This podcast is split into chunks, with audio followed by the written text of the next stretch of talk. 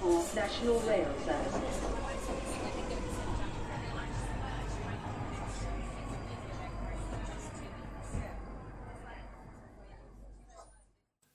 Bine te-am regăsit în stația Londra. Eu sunt Manuel Cheța de la manuelcheța.com și tu asculti podcastul Un român în Londra. De data aceasta vorbim despre cum votezi prin corespondență, documentarul colectiv și despre setul status pe care eu l-am primit în data de 16 noiembrie 2020. Acest episod se numește Let's Get Settled. Episodul a fost înregistrat într-o zi de marți, în data de 17 11 2020, în jurul orelor 21 și 30 de minute. Înainte de orice, trebuie să precizez faptul că podcastul de față este partea Think Digital Podcast Network. Mă găsești pe Podbean, pe iTunes, pe Spotify, pe radio.com, radioul românilor din Marea Britanie și pe YouTube. Melodia de fundal ce auzi în podcast este Weightlessness și a fost creată de Daniel Birch în albumul Ambient Volumul 1 de pe site-ul freemusicarchive.org. Și să nu uit să precizez niște oameni faini.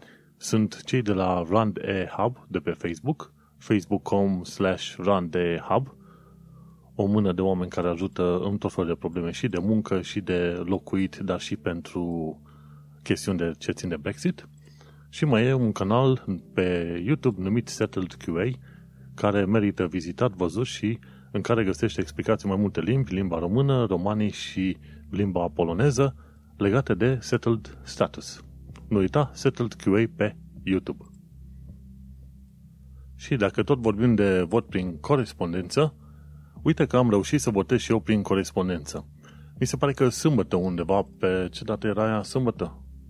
Pe data de 14 noiembrie, am reușit să trimit plicul cu opțiunile mele de vot. Bineînțeles, când votezi prin corespondență, tu votezi de fapt pentru biroul de diaspora, nu pentru birou din România, așa cum am înțeles în mod greșit altă dată, așa că atunci când am promenit că votezi prin corespondență pe, pentru județul în care locuiești, greșeala mea am citit greșit.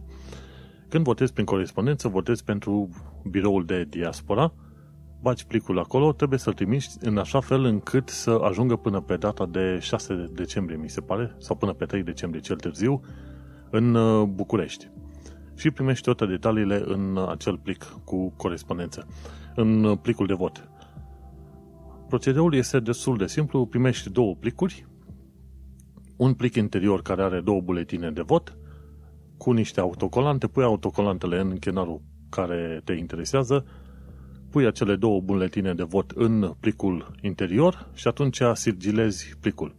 După aia completezi formularul, certificatul de votant sau ceva de certificatul de alegător cu nume, cu nume, prenume, dată și semnătură și plicul ăla interior sigilat cu certificatul de alegător, ambele le pui în uh, plicul uh, mare. Bineînțeles, odată cu plicurile astea două, mai primești și niște autocolante. Un autocolant arată adresa ta, cea de expeditor, care o pui pe spate, spatele fiind partea în care pui sigiliul pe plicul mare, și după aia încă vreo două autocolante, unul care pui pe față adresa din București, unde trebuie să ajungă plicul, și un alt autocolant mai lunguieț, care îl pui în partea de sus, sus stânga, în care se precizează că nu trebuie timbrat pentru că a fost preplătit. După ce ai închis plicul, ai pus toate autocolantele astea, te duci liniștit la o căsuță poștală, arunci plicul acolo și într-o săptămână, două, cel târziu trebuie să ajungă. Dat fiindcă am trimis pe 14 noiembrie, mă aștept totuși într-o săptămână să ajungă undeva pe 20 și ceva, poate chiar săptămâna viitoare ar trebui să ajungă plicul în România și când ajunge trebuie să primești și o, o informare cum că plicul a ajuns și că este pregătit pentru vot. Va trebui să mai verific anumite detalii pe contul uh, online, pentru că ți se dă un cod prin care să vezi dacă plicul a ajuns și dacă a ajuns bine și așa mai departe și poți să verifici pe vot prin uh, votsănătate.ro Și asta a fost toată situația. Am primit plicul vineri, vineri seara l-am uh, pregătit, am pus bifele peste tot unde a trebuit. Și pe a doua zi, sâmbătă, deja am trimis plicul și gata, am făcut toată treaba. Important lucru de, de înțeles este că procedura este chiar foarte simplă. Atunci când m-am înscris la vot prin uh, străinătate, am uh, introdus detaliile mele de pașaport și detalii din București, din București, pardon, din Brașov, cu locul unde am locuit în Brașov, și adică practica de saia de domiciliu. Și după care, când, uh, când încep să se trimită plicurile, bineînțeles că le primești la adresa din UK, unde stai în momentul respectiv. Procesul este simplu și este sigur, așa cum au asigurat foarte mulți oameni de-a lungul anilor, anilor, oameni care au votat prin corespondență. Din ce am înțeles eu, s-au înscris la votul prin corespondență undeva pe la vreo 30 și ceva de mii de oameni, 38 de mii de oameni. Nu sunt foarte mulți, dar gândește-te că din cauza COVID-ului, în perioada asta o să te pomenești că secțiile de votare vor fi interzise. Și atunci, oamenii care, vor, care ar dori să voteze nu vor avea unde să voteze în mod fizic pentru că secțiile de votare vor fi închise. Și atunci te pomenești că până la urmă baza sau nădejdea rămâne în aia care au votat prin corespondență. Am tot vorbit de vot prin corespondență încă de acum 1 sau 2 ani de zile și într-un final, când am avut ocazia, am aplicat procedeul și nu îmi pare rău. Pentru că procesul este foarte simplu și bineînțeles, iată-mă că am reușit să votez prin corespondență, votul va fi calculat odată cu celelalte voturi pe data de 5-6 decembrie, ceva de genul ăsta. Dar a fost foarte simplu și este un procedeu foarte sigur. Și dacă tot vorbim de săptămâni mari în care s-au întâmplat chestiuni extraordinar de mari, gen votul prin corespondență, iată o altă chestie extraordinar de mare care s-a întâmplat este articolul scris pe, cum îi zice, pe The Guardian, care vorbește despre incendiul de la Colectiv. A fost făcut un uh, documentar pe chestia asta, numit Collective, și documentarul va fi prezentat pe tot felul de uh, site-uri de streaming media pe 20 noiembrie încolo. Și documentarul colectiv, de fapt, urmărește echipa de la ProSport, care fac tot felul de investigații legate de, uh, să zicem, de corupția care au dus la incendiul respectiv de societatea din România și așa mai departe. Și articolul din The Guardian vorbește destul de pendelete, ca să zic așa, de tot felul de lucruri pe care le-au descoperit oamenii când au uh, făcut acest uh, și investigația, dar bineînțeles și documentarul în sine. Și este vorba de incendiul din 2015 care a avut loc la clubul de noapte colectiv. Și a, mi se pare că comentariul ăsta este făcut de directorul de cinematografie român numit Alexander Nanau. Dacă așa înțeleg, da, Alexander Nanau. Și el ce a făcut a urmărit o echipă mică de de jurnaliste la Gazeta Sporturilor. La un moment dat îl, îl prind inclusiv pe Vlad Voiculescu în cadru și îl urmăresc pe el din când în când, mergând de colo-colo, văzând dezastrul enorm care este în sistemul de sănătate românesc. Guess what? Sunt uh, cât? 2015, 5 ani de zile, la 5 ani de zile de, fenomen, de la fenomenul respectiv, s-a întâmplat acum la Piatra Neamț de curând un incendiu în care 10 bolnavi de COVID în uh, secția de urgențe au murit din cauza faptului că mi se pare au explodat câteva butelii din asta de oxigen. Nu ne-am calmat, încă nu ne-am învățat așa ca nație, ca popor cu toate chestiile astea și am zis încă de prin vremea în care vorbeam de chestia asta sau scriam numai pe blog, corupția duce la moartea oamenilor. Numai că mulți nu își dau seama, pentru că nu este o chestiune care duce în mod direct, ca atunci când te calcă cineva cu mașină. Nu. Corupția duce la moartea oamenilor prin acumulare de evenimente negative. Unul după altul, unul după altul. Și la un moment dat, bineînțeles, când pui foarte multe chestiuni într-un anumit balon, când umfli balonul ăla, la un moment dat explodează. Și așa se întâmplă și cu corupția. Cu cât mai multă, bineînțeles, nu-ți dai seama și nu este prea complicat la un moment dat că cui face rău să-i dai 100 de lei. Dar dacă chestia asta este generalizată, mai devreme să mai târziu, într-adevăr, explodează într-o chestiune foarte, foarte urâtă. Și documentarul ăsta colectiv vorbește și de faptul că la un moment dat se foloseau o bună parte din oamenii care au murit, vreo 20-30%, s-au infectat în spital de boli în astea, cum se zice, nozocomiale, pentru că dezinfectantul folosit era îndoit cu apă. Și multe măgării din astea care s-au întâmplat prin România și uite cum documentarul ăsta ajunge în uh, plan internațional. Și o să fiu curios să-l văd și eu când apare pe data pe data de 20 noiembrie pe tot felul de servicii din asta de streaming. Cred că era nevoie să ni se aducă aminte și, bineînțeles, și explozia de anul, din anul ăsta ne-a dus din nou aminte de faptul că mai sunt încă multe probleme de rezolvat în uh, domeniul corupției peste tot în România. Și știi care este cel mai mare dușman al corupției și al uh, răutății și al nepăsării? Transparența. Atunci când ai acces la foarte multe detalii, când ai acces la statistici de vânzări, cumpărări de proiecte, când uh, există filmări, când toată lumea începe să vorbească deschis pe tot felul de rețele sociale despre diverse măgării făcute de tot felul de instituții și firme din România, e bine, transparența este inamicul cel mai mare al corupției și accesul la informare, la informație, bineînțeles, este inamicul cel mai mare al corupției. Dar uh, hai să vorbim și despre un lucru pozitiv, că 2020 a fost plin de tot felul de evenimente negative și, într-adevăr, cred că fiecare om simte greutatea asta a anului 2020 asupra fiecăruia pe ambii umeri, o greutate din asta care este destul de greu de, de exprimat. Ai voie să ieși din casă pentru tot felul de, inclusiv sport ce vrei tu, dar cumva te simți închis în propria ta casă. Din cauza faptului că există pandemia asta, din, pentru că ai putea ajunge la spital din, din motive neașteptate, bine, neașteptate, de COVID, bineînțeles, și cumva anul ăsta este un an greu pentru mulți oameni. Da, stai acasă, ai acces la internet, la ce vrei tu, cumva totuși simți apăsarea asta. Și e un stres extra. Și văd pe oameni că îi roade, îi roade din ce în ce mai mult, mă roade și pe mine, îi roade și pe mulți alți oameni.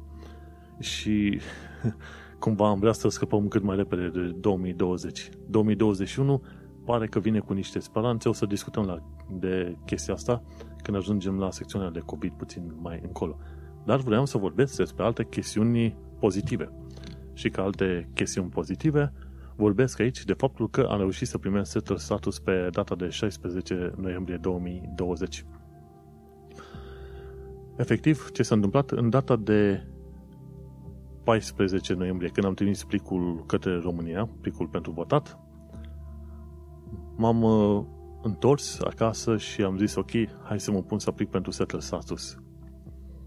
Eu aveam deja aplic settle status, însă era primisem plite settle status în 2019. Am vrut să mă asigur că la trecerea din 2019 în 2020 să nu am probleme și am zis, ok, știam că puteam să aplic pentru settle status în 2020, dar am vrut să mă asigur că cumva sunt protejat.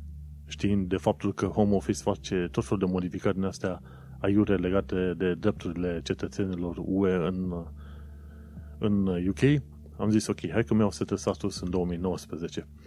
Și atunci am calculat și în mod normal aș fi putut lua set status în iulie 2020.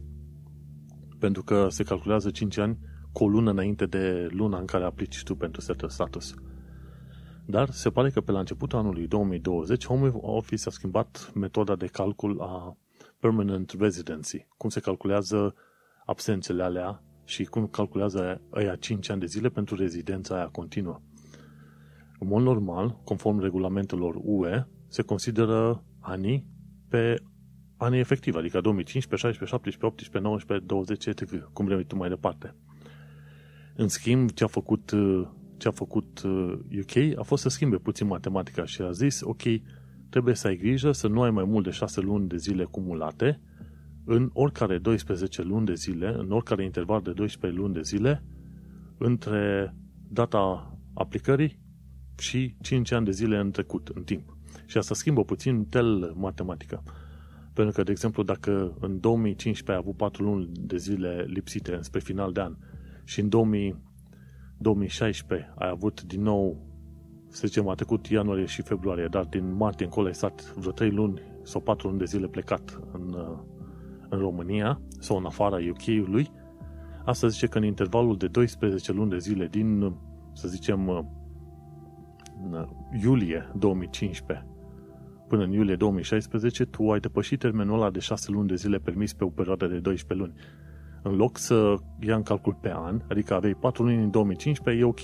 Ai alte 3 luni de zile la început de an 2016, e ok, nu trebuie să te încurce cu chestiile astea, conform calculelor, calculelor făcute de Uniunea Europeană. În schimb, UK a schimbat calculul și schimbând calculul, asta înseamnă că ție ți se reseta timerul pentru anul respectiv, practic pentru primul an venit, pentru că îți calcula de, pe, de la un an la altul ce absențe ai avut în timp de 12 luni de zile. Și asta pot să spui că e un edge case, e un caz limită, dar uh, problema în toată afacerea asta este că sunt șanse mari că foarte mulți oameni să fie prinși în matematica asta. Iar metoda de calcul a a fost schimbată la începutul lui 2020. Înainte de 2020 se calcula pe an, direct. 6 luni de zile din 2015, 6 luni de zile din 2016 și așa mai departe. Nu că aș fi avut eu multe luni plecate. Eu cred că n-am avut 6 luni de zile în 5 ani de zile plecați. Cred că nici n-am avut 3 luni în total, ceva de genul ăsta. Dar uh, asta m-a obligat pe mine să-mi recalculez, ok, dacă ăștia au modificat matematica, înseamnă că eu pot să aplic pentru setter status abia din ianuarie 2020. Și până la urmă, după ce m-am făcut un calcul, am zis, ok, pot să aplic totuși din noiembrie și este bine. Și am aplicat pe data de 14 noiembrie, adică într-o sâmbătă, și am primit detaliile luni prin care mi s-a spus că într-adevăr am setter status. Setter status înseamnă rezidență permanentă. Și în termenii britanici este indefinite leave to remain. Și pot să stau, să muncesc, să trăiesc, să locuiesc, să mă folosesc de beneficii în UK, la fel ca oricare alt cetățean, ca oricare cetățean britanic de aici. Cu condiția ca eu să nu lipsesc din UK mai mult de 5 ani. Dacă depășești acei 5 ani de zile, atunci va trebui să aplici pentru viză ca să vii înapoi. Și trebuie să treci din nou printr-un întreg sistem ca să ajungi la setul status și așa mai departe. Așa că, normal, ca să nu ai probleme de genul ăsta, bineînțeles că va trebui în, nu în 2021, ci în 2022 să aplic pentru cetățenie. Ca să nu, mă, că, să nu mă trezesc că am la un moment dat probleme. Să zicem că îmi vine ideea să plec din UK, mă duc în Canada X ani de zile. Să mă pot întoarce în UK foarte bine fără să trebuiască să mai trec printr-un mare proces din asta în care să trebuiască să stau pentru setul status, să am viză și așa mai departe. Așa că un mare hop în ceea ce privește viața mea de imigrant este să iau cetățenia într-un an și ceva de acum încolo. Mai am de dat un examen de limba engleză și, bineînțeles, ce mai trebuie să fac, să dau Life in UK test și eventual să mai plătesc cât? 1600-1700 de lire pentru aplicarea la cetățenia britanică. Ceea ce trebuie înțeles este că aplicarea la cetățenia britanică și cetățenia britanică nu este un drept. ok, tu respecti condițiile, dar există oricând șansa ca home office să-ți refuze cetățenia. Și bineînțeles, în majoritatea cazurilor, 99,99%, odată ce respecta condițiile astea, este ok. Vei fi acceptat, vei merge mai departe dar Home Office își rezerve dreptul să-ți refuze cetățenia pentru orice fel de motiv și nu trebuie să se justifice înainte ta. Asta ca să știi ca idee. Oricum, ideea... Acum întrebarea vine, ok, cum de ai primit setul status așa de repede, la două zile de la aplicare? Și asta ține de faptul că am lucrat cu contact încă din, să zicem, a doua lună de când m-am mutat în UK. Am venit în UK pe 12 octombrie, și pe 1 decembrie deja lucram la o firmă britanică. Și lucrând aici la o firmă britanică, bineînțeles că am avut grijă să am contact de muncă plătit și am avut grijă să-mi fac cont la HMRC, Her Majesty's Revenue and Customs, am o, o aplicație prin care îmi verific uh, toate impozitele plătite de firma respectivă în contul meu pe National Insurance Number-ul pe care l-am eu, pe, nu, pe CNP-ul meu efectiv. Și după ce am reușit să verific toate chestiile astea, m-am asigurat că, într-adevăr, taxele sunt plătite și că sunt eu în sistemul digital al Marii Britanii. Pentru că nu știam că vor face asta cu setter status și verificarea, dar știam că în orice caz, atunci când vor vrea să facă verificări automate, le va fi mult mai ușor să, demos- să demonstreze efectiv că eu am fost rezident legal din 2015 până acum. Și atunci când au verificat cu aplicația și am dat National Insurance Number, au văzut, au, s-au conectat cu HMRC și au văzut că într-adevăr am minim 5 ani de zile uh, locuiți și plătiți aici, cu taxe și ce vrei tu, și atunci, tocmai de aceea, am primit uh, setul status a două zile distanță. Dacă nu era problema cu COVID-ul și alte chestii, și aplicam în timpul săptămânii, au fost situații în care oamenii au primit setul status în termen de câteva ore, jumătate de oră, o oră, două, ceva de genul ăsta. Dar cum e cu COVID-ul și alte chestii, a durat puțin mai mult. Oricum, am avut grijă să-mi calculez toate treburile și să mă asigur că lucrez legal și că sunt acoperit din punct de vedere legal și cu taxele, pentru că, bineînțeles, mai devreme sau mai târziu voi avea nevoie de acele detalii.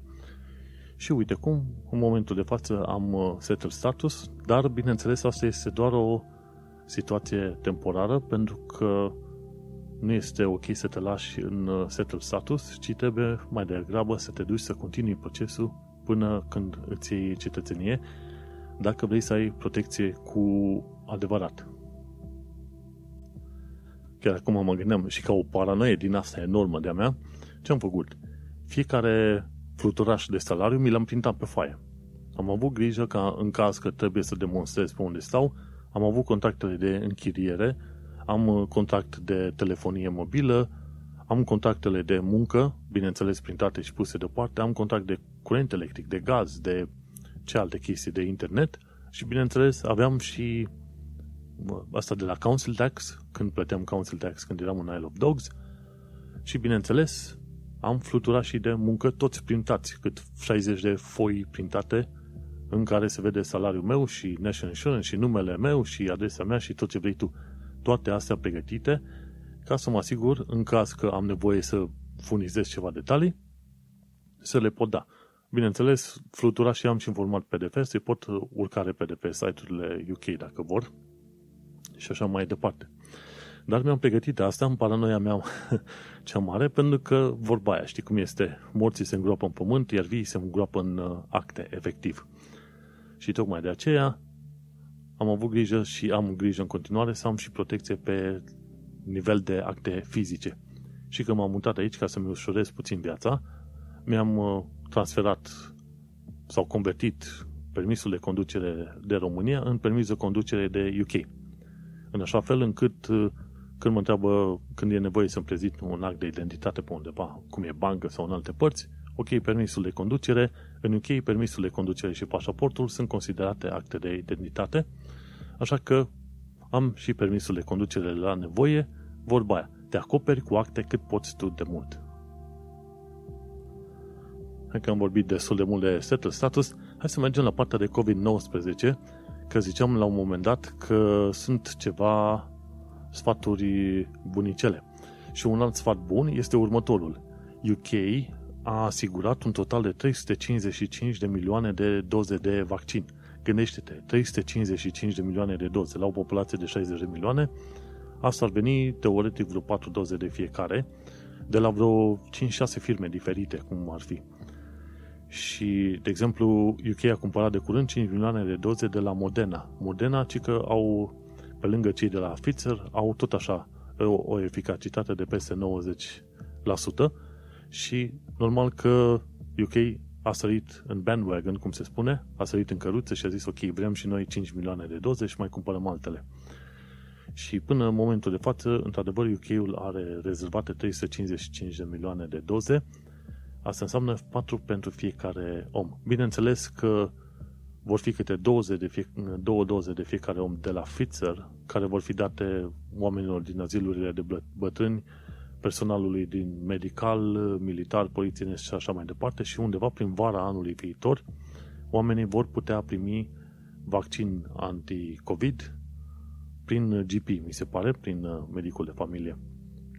Situația este că sunt șanse mari ca toate vaccinurile astea să fie disponibile contra cost prin farmacii cine e dispus să plătească un ban în plus, ce știu, 50 de lire, 100 de lire, 150 de lire, se va putea duce și va, eventual prin februarie-martie încolo, februarie-martie încolo, se poate duce să facă vaccin pe banii lui.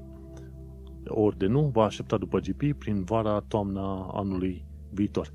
Ideea este că 2021, deși se prezice că va fi un an economic foarte rău, ceea ce e adevărat, pe de altă parte va veni cu, o, cu speranța acelui vaccin.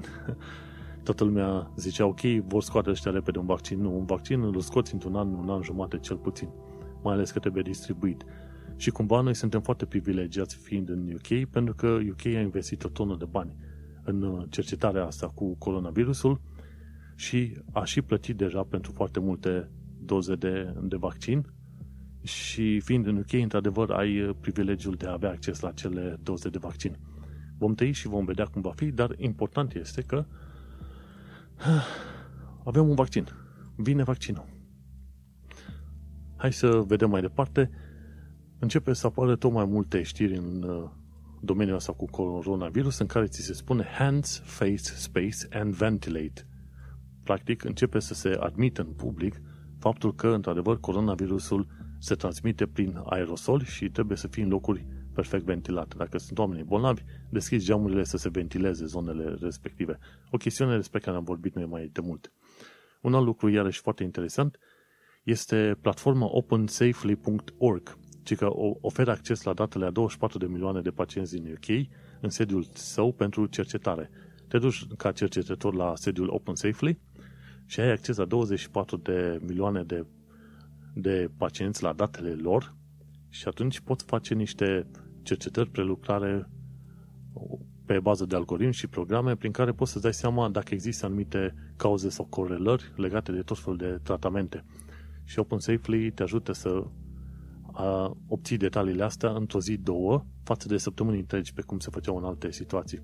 Iar datele respective sunt pseudonimizate în platforma OpenSafely, adică se știu de date, ok, pacientul X a avut problema XYZ, dar nu se știe cine e pacient, acel pacient X.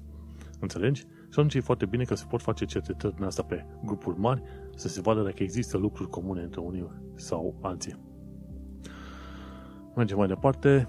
Ce am aflat e că 140.000 de britanici nu pot merge la operații normale pentru că NHS se, se poate să aibă grijă de bolnavii de COVID și va fi din ce în ce mai rău pe, pe măsură ce va trece timpul.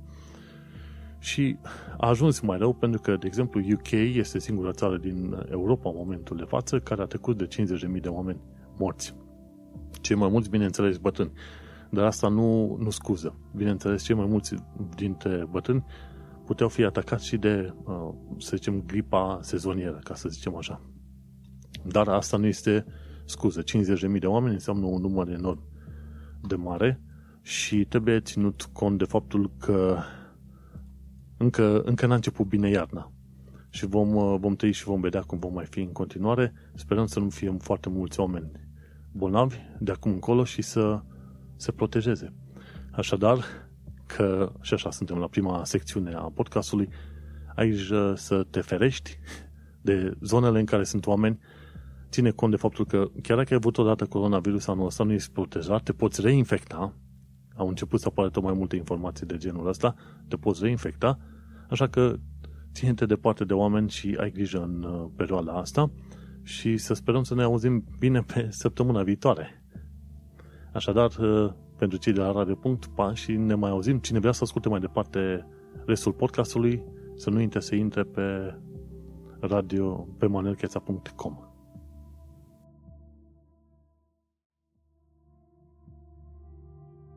Și bine că am revenit din pauza mea de cafea. am avut nevoie de puțin uh, energie, ca să zic așa. Mai ales că podcastul ăsta vine imediat după podcastul de Tehnocultura, care este o oră și jumătate și vine după vreo șase ore de ședințe, aproape în continuu, cu pauză de masă între, în care vorba aia. De la un om care obosește foarte repede să vorbească o jumătate de oră, am ajuns să vorbesc în, ziua, în zilele de marți, undeva la 6, 8, 10 ore, nu în continuu, dar pe bucățele. cred că încep să devin uh, puțin mai radiofonic și radiofil și așa mai departe, mai obișnuit cu vorbitul ăsta mult, deși este, să zicem, obositor. Aș putea gândi că fac flotări în timpul ăsta, în timp ce vorbesc. Și uite-te, întorcându-mă înapoi la podcasting, am văzut o veste foarte faină de la cei de la Podbean. Ziceau că poți să ai mai multe podcasturi sub același cont. Înainte, când foloseam platforma asta Podbean, trebuia să, pentru fiecare podcast, trebuia să ai o adresă nouă de e-mail, să-ți faci un cont nou. Se pare că au descoperit cei de la Podbean că oamenii nu își fac numai un singur podcast, fac mai multe podcasturi, cum, cum sunt eu. E podcastul Un Român în Londra pe care îl fac singur și mai e podcastul Tehnocultura pe care îl fac cu Vlad Bănică de la Diaspora Cast. Și ar fi bine ca ambele podcasturi să aibă fiecare URL-ul său dar în schimb să fie trecute sub același cont, sub aceeași adresă de e-mail și așa mai departe. În momentul de față plătesc pentru două conturi. Acum nu știu ce s-ar întâmpla dacă reușesc să le unesc pe cele două, plătesc mai unul sau ceva, nu e mare lucru. Pentru că pentru fiecare cont este undeva pe la vreo 10 lire pe lună și este un ban bine plătit, bine investit. Într-un fel este, într-un fel este cadoul meu sau modul în care eu fac, să zicem, donație către comunitate.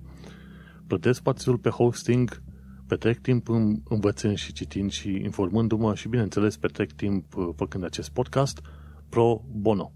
N-am nici sponsorizări, nici nu câștig bani cu chestia asta, dar îmi place să transmit informațiile și uite că zi de zi, nu zi de zi, dar să zicem săptămâna de săptămână, 50 de oameni, jumătate din România, jumătate din lume, vin și ascultă podcastul de față și mă bucur și le mulțumesc. Pentru că la început erau doar 2-3 oameni. Eu și încă vreo doi prieteni mei ce ascultau podcastul uh, ăsta. Acum suntem puțin mai mulți. Și, bineînțeles, cu cât mai mulți, cu atât mai bine.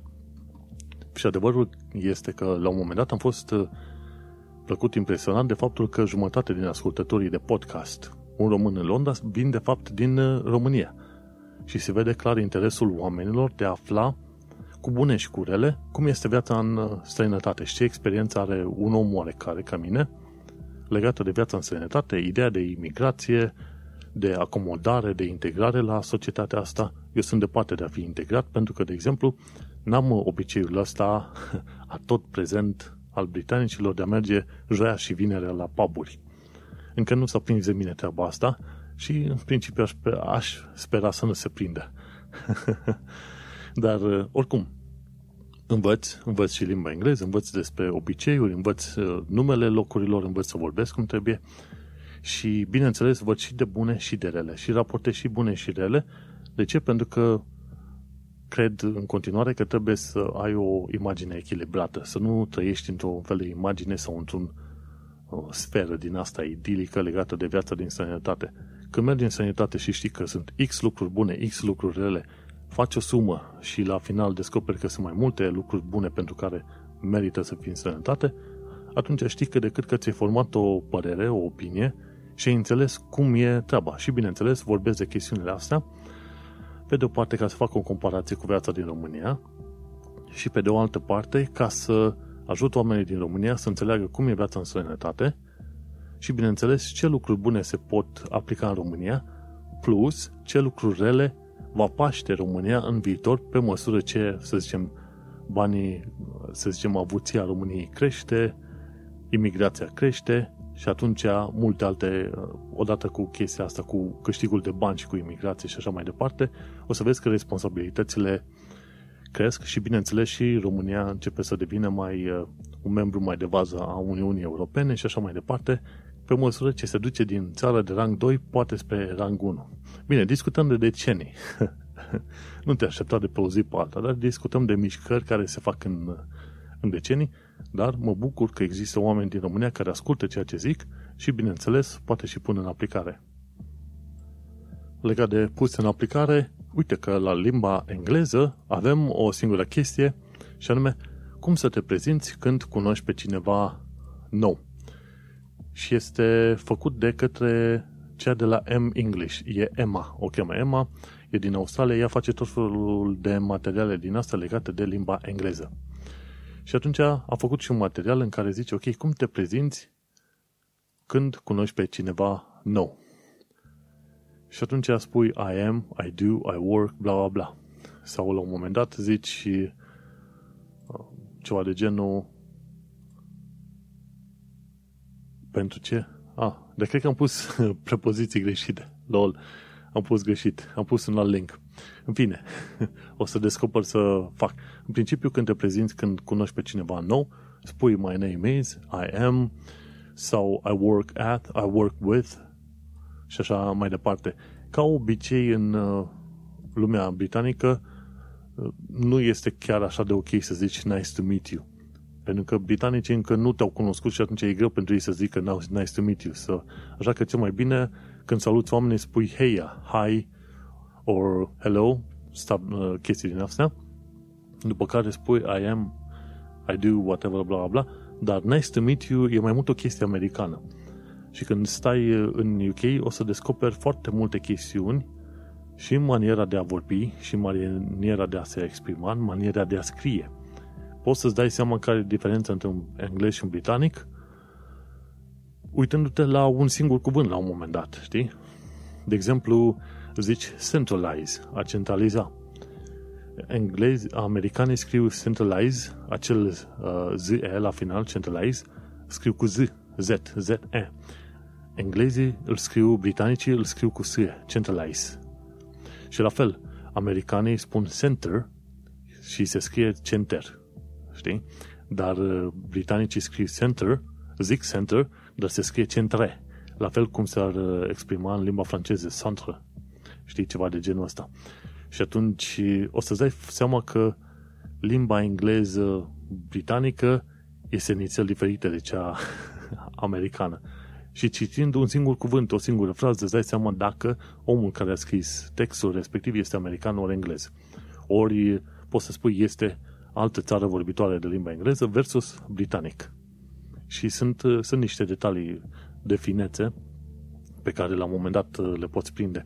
Mi se pare că la un moment dat cineva și-a falsificat o diplomă ca fiind din Marea Britanie și când s-a uitat un academic la diploma respectivă, a văzut că diploma aia falsă, spunându-se că e de la Oxford, ce vrei tu, avea text care se folosea în limba engleză americană.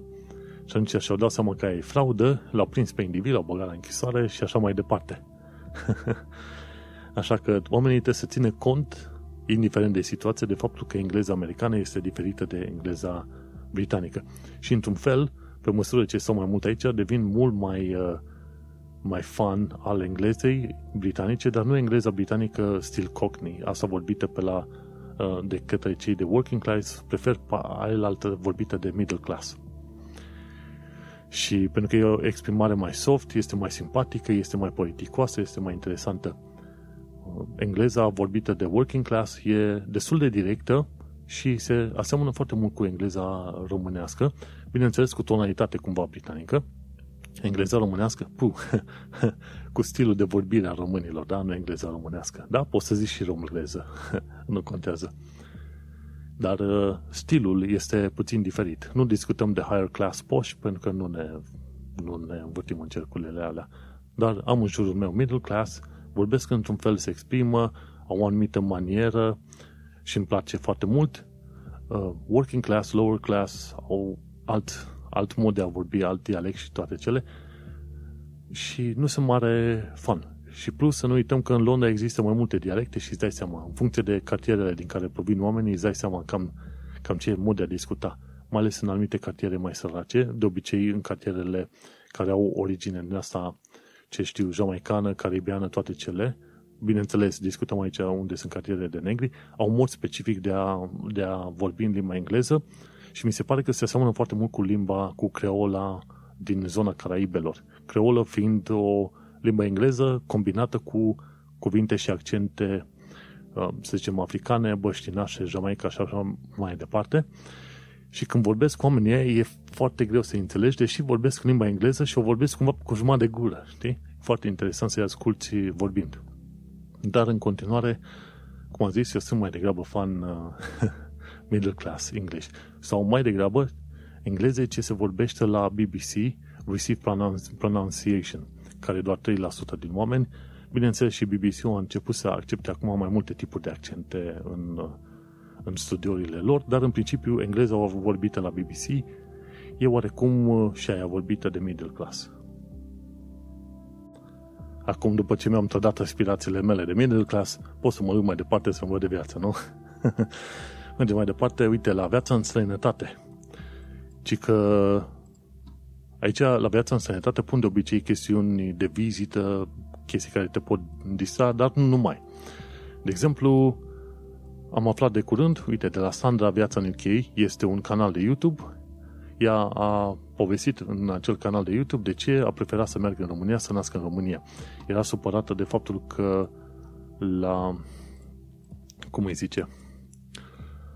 De faptul că în orașul în care era ea, doctorii nu, nu îi dădeau atenția uh, potrivită la care se aștepta și la orice fel de probleme doctorii recomandă paracetamol.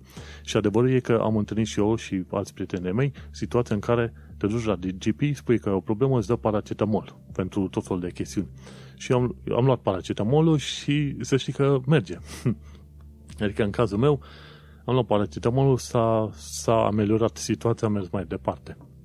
În cazul în care iei paracetamol și nu se ameliorează, te întorci la GP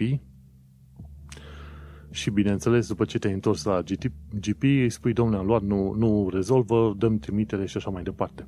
Bine, de, de cele mai multe ori, dacă e o problemă suficient de mare, eu nu mai aștept după GP, că la GP, la medicul de familie, general practitioner, trebuie să stai nu știu câte zile, săptămâni câteodată să ajungi la ei la o programare. Așa că mă duc direct la Urgent Care Center, fiind în Londra, unul dintre Urgent Care Centers cele mai mișto este la Guy's Hospital lângă London Bridge, care e chiar la Shard.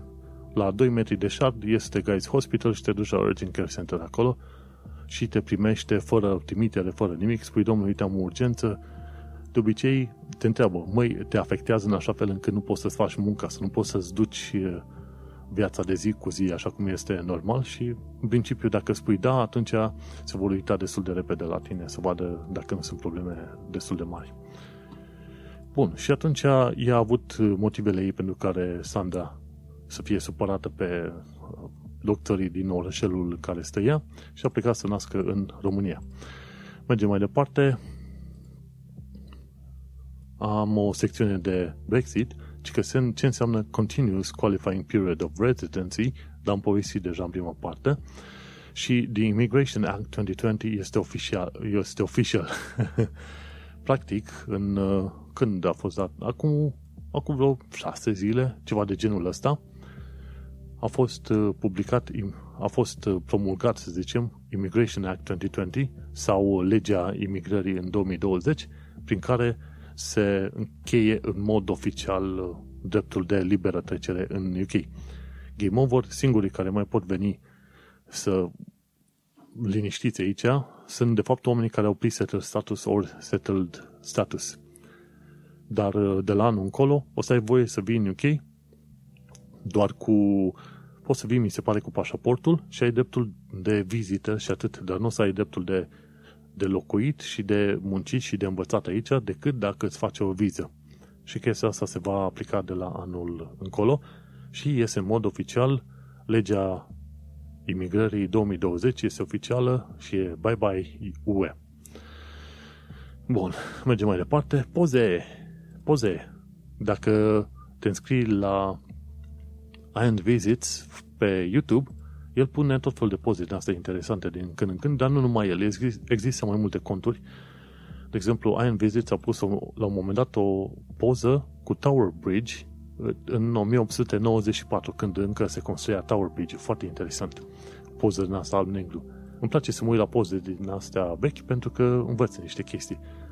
Sau o poză cu Uh, St. Pancras Station, stația St. Pancras, în 1941, când a fost distrusă de o bombă la un moment dat.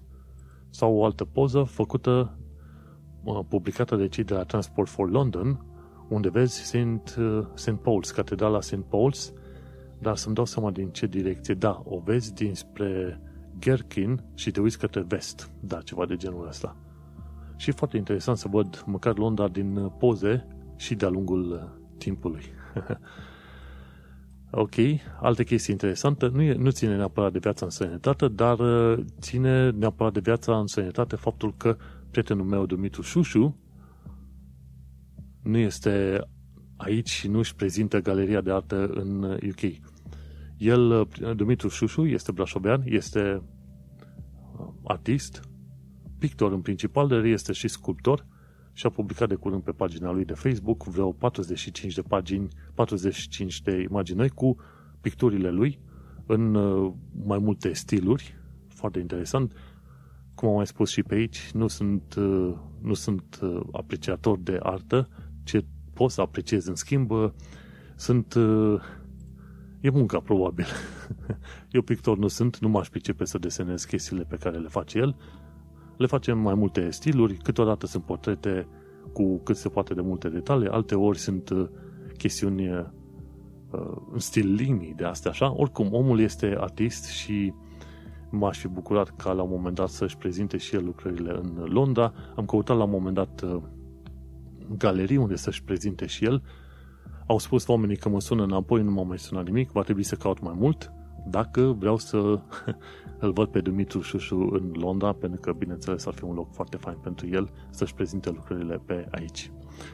Bun, mergem mai departe la viața în sănătate. Ce am aflat este că, deși în UK, în mod normal, nu se dă 10% bacșiș din asta pentru cei care îți aduc uh, deliveries, mai nou a apărut moda în care, într-adevăr, mai ales că e coronavirusul și este greu, nu este rău să dai și tu un 10% pentru un delivery driver pentru că îți aduce mâncarea. Și este o idee bună dacă o să primesc, uh, o să fac comenzi online, deși nu prea fac, să nu uit să dau și un 10% pentru că oamenii au o viață foarte grea. De curând, uite-te, am descoperit un cont de Twitter foarte fain și contul ăla de Twitter se numește Romanians Abroad. Abroad. Au vreo 900 de followers, 710 oameni, ei urmăresc 710 oameni și atunci Romanians Abroad, Abroad uh, promovează tot felul de români care lucrează, fie în uh, medii academice, inginerești, proiecte ONG-uri, ce vrei tu mai departe, în uh, lucruri, să zicem, destul de locuri destul de bune și nu numai. Și vorbește și de oamenii simpli care lucrează la munci de supermarket, ce vrei tu mai departe. Atunci, Romanians Abroad este un cont foarte mișto care promovează românii din uh, străinătate.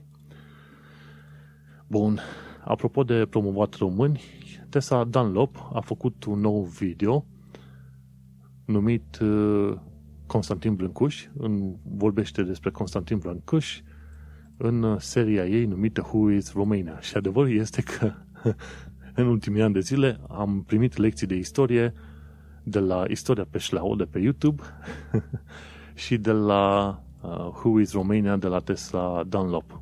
Mai e podcastul de istorie din România, dar uh, la un moment dat m-am oprit din ascultat pentru că vorbea foarte mult de chestiunile din Imperiul Roman și eu vreau să ajung odată la istoria României și atunci n-am mai ascultat de ei.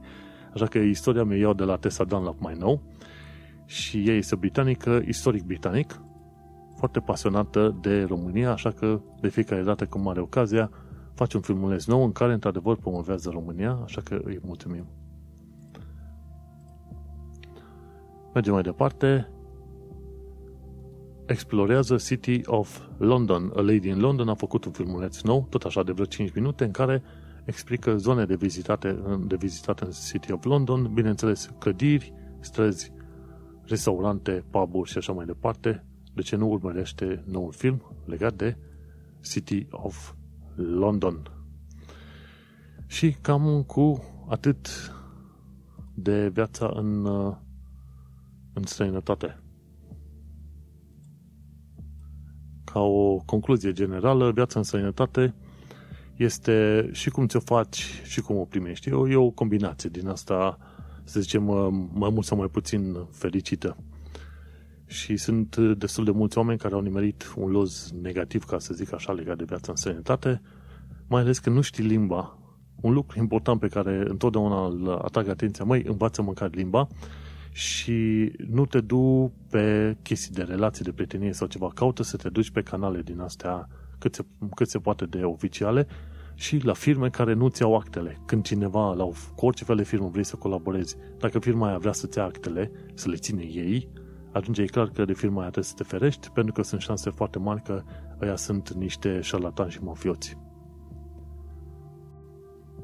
Hai să lăsăm șarlatanii și mafioții să discutăm despre actualitatea britanică și londoneză. Cred că, într-un fel, dacă ar fi ascultător de la ProTV aici, ProTV, antene și alte televiziuni și ziare, ceea ce pune un show nostru pe aici este un rezumat foarte bun pe săptămâna care a trecut și, bineînțeles, ceea ce vorbesc eu în podcast este un rezumat uh, bunicel pentru, pentru ce se mai întâmplă în Londra în uh, perioada asta. Și e bine că în felul ăsta prezint un punct de vedere, să zicem, relativ echilibrat. Și cu bune și cu rele, ce vrei tu pe acolo, este o viață în UK, în principiu nu sunt lucruri de care să te plângi și asta este motivul pentru care vreau să și rămân în UK. Aveam o discuție la un moment dat cu maica mea și ea spunea că, băi, dacă nu merg treburile, ia-ți o garsonieră în România ca să ai să, unde să te întorci. La care i-am spus, zic, nu o să-mi iau o garsonieră în România și dacă lucrurile nu merg, atunci prefer să dorm în copaci în, în UK, în Londra, decât să mă întorc în uh, România.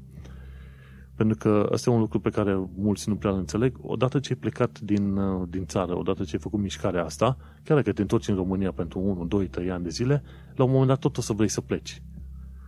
Te-ai învățat deja și ai, te-a, te asimilat cumva cadrului de nomazi, ca să zic așa, și îi văd pe foarte mulți oameni, ok, și-au luat apartament, stau în România, dar sunt, uh, sunt mai mult ca sigur că oamenii ăia stau cu oace în tălpi, pentru că vor dori să plece din nou undeva peste hotare. Odată ce ți-ai refăcut mintea în felul ăsta, o să vrei să pleci din nou, să te duci învârtindu-te. Și atunci eu scurt circuitez procesul, zic, mă, pentru că știu că oricum o să vreau să plec din nou, mai bine nu mă întorc. Și așa îmi văd liniștit de viața mea. Bineînțeles, mai vizitez România, faptul că fac podcastul în limba română, scriu în limba română, ajută în continuare oameni din România, comunitatea din România și așa mai departe și cu asta mergem și noi mai departe. Bun, actualitatea britanică și londoneză. Am aflat de curând că teroristul de la Reading, de lângă Londra, Kairi Sadala, Sadala, da, a recunoscut că au omorât trei oameni. Și da, terorismul este un spectru, uh, hai să zicem, nu normal, dar este un spectru de așteptat mai ales în orașele foarte mari și mai ales în orașe gen Londra. Bun, mergem mai departe. O știre acum pozitivă. Avem așa, avem combinații, știi? Una bună, una rea, una bună, una rea. Dar uh, sunt pe diferite nivele. Chiar dacă Londra are riscul de terorism, tot o să prefer să stai în Londra. Cu oricine vorbești în Londra, toată lumea zice, da, sunt atacuri teroriste, facem cumva să ne ferim pe cât putem, dar uh, asta nu o să ne sperie pe noi să stăm în Londra. Și cum am povestit de multe ori, e un cuvânt mare. Londra se traduce într-un cuvânt numit oportunitate și asta e motivul pentru care oamenii stau pe aici. Ce am aflat? Cargo, o mașină electrică automată creată de cei de la Academy of Robotics, își face munca pe străzile din districtul Hounslow din Londra. Hounslow mi se pare că e undeva prin nordul Londrei și Cargo KR liniuță Go, Cargo este o mașină automată. Bineînțeles, are un om în ea, în momentul de față, dar deocamdată mașina asta automată duce pachete într-o parte în alta și este chiar pe străzile din Hounslow în Londra. Singurul loc din lume în care se mai fac pe străzi cu oameni cu mașini pe străzi, în care se fac teste din astea automate, mai este San Francisco. Și uite-te că o chestiune similară se întâmplă și în Londra. Asta înseamnă că Londra și UK sunt într-adevăr la, chiar la fruntea, fruntea, cum zic ăștia, chiar la fruntea tehnologiei astea de, legată de mașini și automatizare și AI și ce vrei tu. Și mie îmi cam pare rău că e pe perioada asta cu coronavirusul, pentru că m-aș fi dus și eu să văd unde se plimbă mașinile alea în mod automat prin Londra. Guess what? În 2022 regina Elisabeta II a Angliei, a Marii Britanii, pardon, a Regatului Unit, pardon, va sărbători jubileul de platină. Jubileul de platină înseamnă că are 70 de ani de zile de domnie. Și din ce am înțeles deja, regina Elisabeta II este singurul monarh din lume care a domnit atât de mult, adică 68 de ani de zile. A fost pe tron 68 de ani de zile, mai mult decât oricare alt domnitor de pe planeta asta în ultimii, ce știu, o mie de ani, ceva de genul ăsta. și uită-te că în 2022 se va sărbători jubileul de platină, 70 de ani de domnie, și va fi o zi extra de vacanță în perioada respectivă. Mai primim un bank holiday. Așa zic și eu, sărbătorim cu toții. Bun. Dincolo de sărbătorire, uite că aflăm că la un moment dat o tanti pe numele ei Lucy Letby este acuzată de uciderea 8 nou născuți la spitalul Countess of Chester Hospital. Și este foarte curioasă treaba că nu mă așteptam să existe asemenea cazuri în astea extreme de oameni, dar se pare că există. Au ceva detalii, mai multe detalii n-au dat cei de la poliție, doar că au arestat-o pentru că este acuzată de uciderea a X nou născuți. Nu știu, neglijență sau alte chestii, n-au nicio idee. Dar, uh, din păcate, chestii de genul ăsta se întâmplă și chestii și de incompetențe se întâmplă prin anumite locuri. Ce îmi place aici este că este un mediu mai transparent și reușești să, la un moment dat, să scoți la iveală tot fel de lucruri de genul ăsta. Mergem mai departe. Ce am aflat de curând este că Biden, președintele ales american, pune presiune pe Johnson să facă un târg cu UE. Și adevărul e că din, din tot ce înseamnă 2020, Trump și Johnson par a fi doi oameni care au pierdut uh, foarte mult. Guess what? Pe lângă faptul că are loc Brexitul și e coronavirusul și e criza economică, UE este lovit de o criză aviară. Criza aviară, nu criza aviară, e gripa aviară. Gripa asta aviară a lovit UK și virusul este H5N8. Și de ce se sperie oamenii de gripa aviară? Pentru că gripa aviară poate să treacă și la oameni și se pot îmbolnăvi și muri și așa mai departe. Așa că avem patru plăgi de asta mari. E Brexitul, e coronavirusul, e spectrul ăsta economic, este și gripa aviară care a lovit acum UK în perioada asta, H5N8. Chestie foarte, să zicem, uh, foarte ok care s-a întâmplat în ultima perioadă. Dominic Raab, Foreign Secretary, cred că e ministrul de externe, a luat China la rost pentru că China nu respectă tratatul de renunțare la Hong Kong. Practic, prin tratatul respectiv era vorba ca Hong Kongul să rămână o regiune autonomă și semidemocrată, ceva de genul ăsta.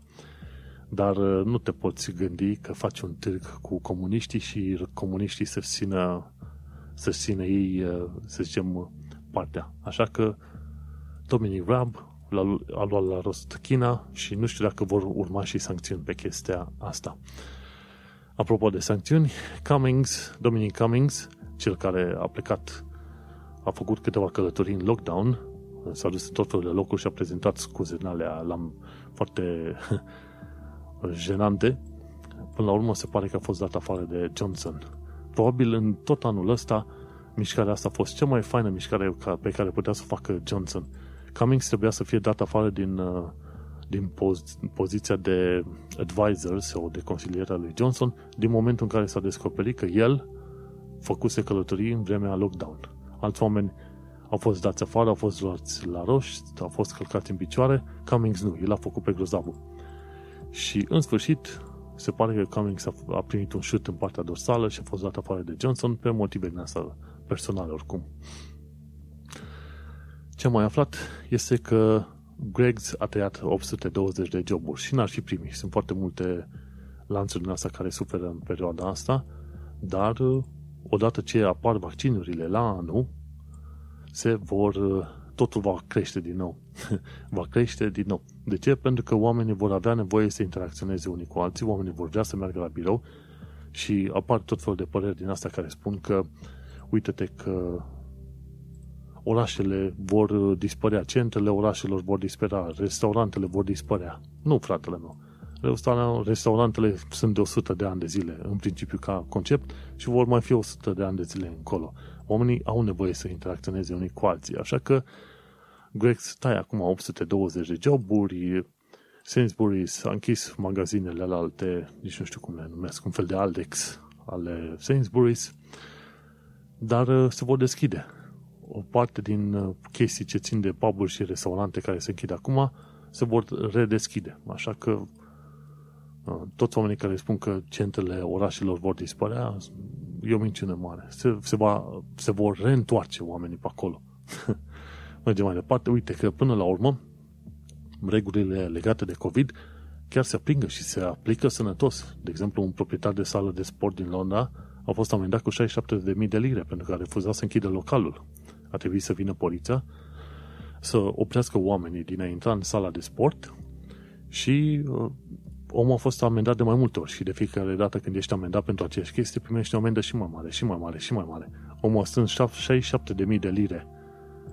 Până la urmă, nu mai bine ținea localul închis, acum are și o gaură mare de 67.000 de lire. Și mai altă chestie, o, de curând o întâlnire religioasă a fost închisă de poliție, tot pentru că nu respecta regulile COVID.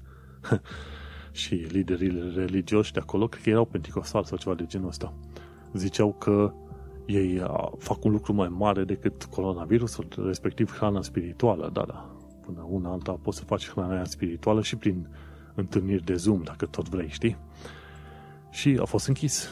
A trimis pe oameni acasă și i-a obligat să facă un fel de rugăciune afară pe undeva. Deci, băi, COVID. Așa cum uh, nici cei care se duc la la moschei de musulmani nu au voie să se ducă pe acolo, la fel cum nici ortodoxi nu au voie să se ducă la biserici, nici evrei nu au voie să se ducă la sinagogile lor.